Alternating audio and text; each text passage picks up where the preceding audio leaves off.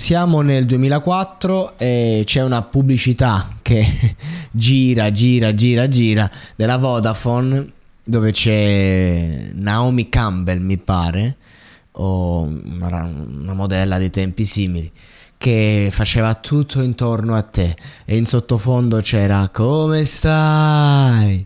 Ti distingui dal luogo comune.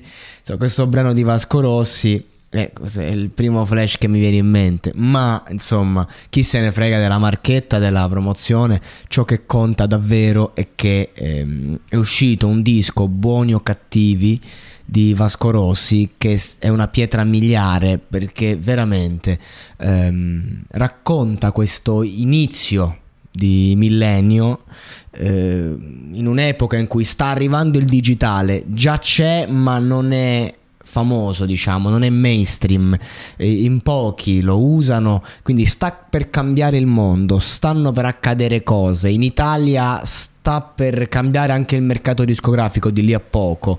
Eh, I personaggi vengono passati dalla televisione, da MTV, ehm, ci sono vari mondi, eh, c'è il Festival Bar, c'è Top of the Pops. Eh, in Italia si respira un clima di, eh, ancora di speranza verso il futuro. Si sta avvicinando la famosa crisi. Eh, non lo so, c'è qualcosa. In quegli anni c'era qualcosa. C'era un immaginario che oggi genera ancora nostalgia. Oggi cerchiamo sempre di ricreare quella roba lì. E i cantanti sono un po' i cantori dei tempi. E, oggi è diverso perché c'è tantissima musica e, ehm, e, ognuno cerca di seguire anche una sua via per stare dietro al mercato. Ai tempi eh, Vasco Rossi, ad esempio, era considerato un dio. Un dio a 360 anche perché c'era questo fatto che non è che hai i social oggi magari c'hai Vasco che fa una storia che dice oh eh, ragazzi fate questo dite questo come va eh, invece ai tempi di Vasco che si sapeva, eh, quello che sapevi di un artista lo sapevi le sue canzoni e ogni apparizione poteva essere. Il discorso è che Vasco Rossi non ha mai nascosto ai, al suo pubblico una sensibilità fuori dal comune e una prospettiva del mondo che va oltre ogni pregiudizio. Questo brano, come stai, non è una semplice canzone...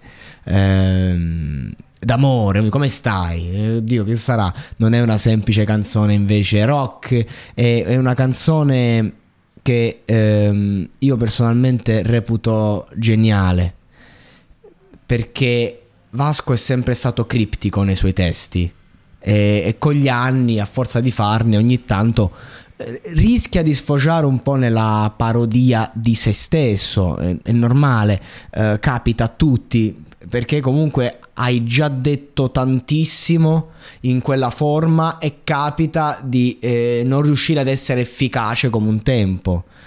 Ma questa canzone parla proprio a, a, ognuno di noi, è un flusso di coscienza, è un eh, rendersi conto, un accettare noi stessi. Quando Tyler Darden al Fight Club dice devi tenere conto del fatto che a Dio potresti non piacere, cioè, Vasco Rossi è esattamente questo che fa, però con noi stessi devi, devi tener conto del fatto che forse le aspettative che ti sei dato su di te, forse non sono proprio giuste, non, sono, non, non, so se riuscirai a mantenerle, questo è il concetto.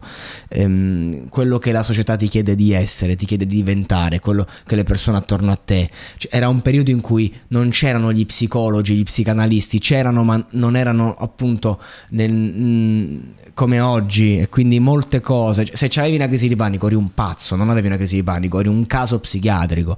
Il senso di colpa aleggiava in una forma incredibile, cioè veramente veramente una persona che aveva problemi di tossicodipendenza o andava in comunità o si continuava a strafare brutalmente senza la possibilità di comunicare con nessuno, sei una persona distrutta e basta.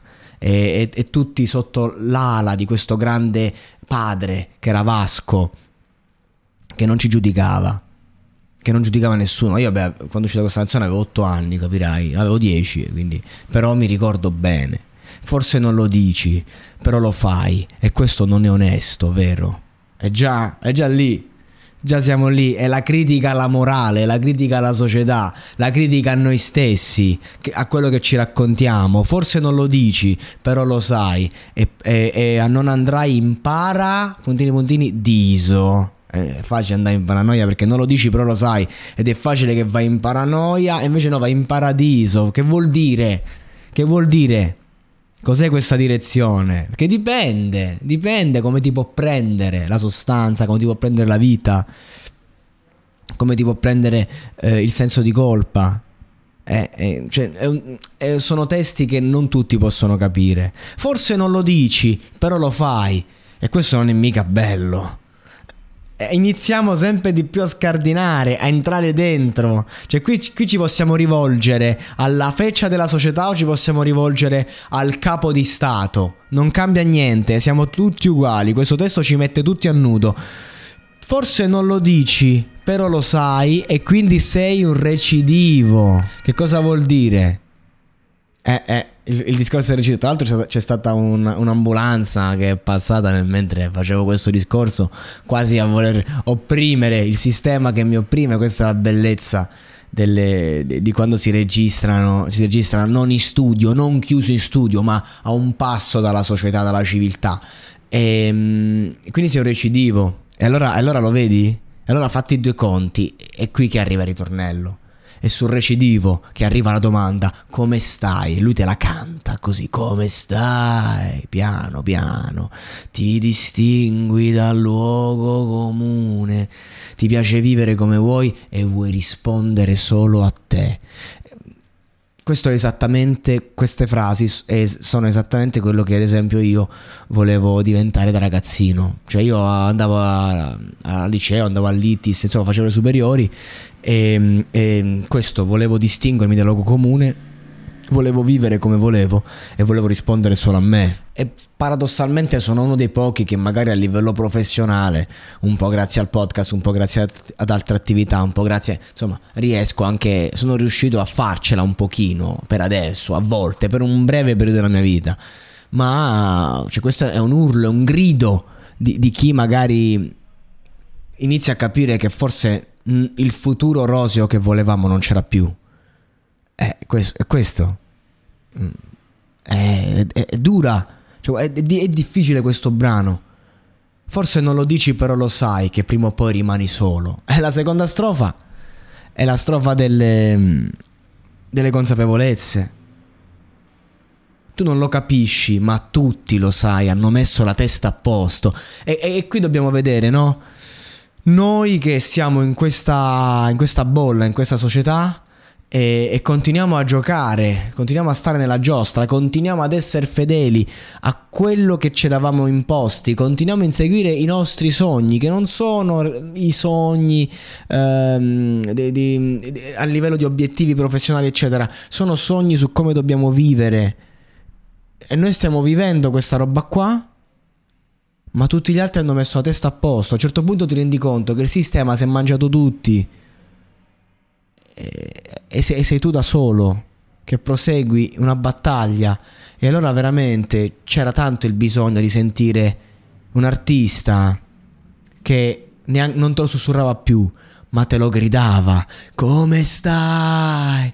Ti distingui dal luogo comune, ti piace vivere come vuoi e vuoi rispondere solo a te.